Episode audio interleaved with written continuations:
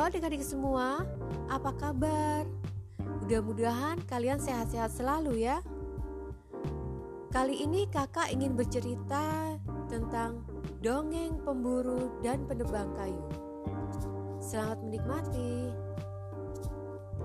Seorang pemburu yang tidak terlalu berani sedang mencari jejak seekor singa.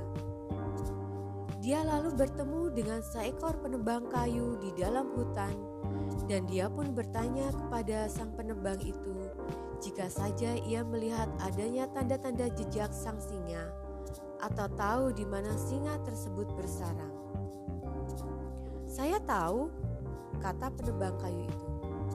Sekaligus saya bisa menunjukkan dan memperlihatkan kamu di mana singa itu berada sekarang. Sang pemburu itu berubah menjadi sangat pucat hingga giginya berbunyi karena gemetaran akibat rasa takut. Ia pun menjawab, "Tidak, terima kasih. Saya hanya tidak minta semua itu. Saya hanya mencari jejak kakinya saja dan bukan singanya." Adik-adik semua, pembelajaran yang dapat kita teladani adalah perkataan dan perbuatan seseorang harus dapatlah dipertanggungjawabkan kebenarannya. Demikianlah kisah kali ini kakak ceritakan. Sampai ketemu lagi di kisah-kisah yang akan datang. Terima kasih.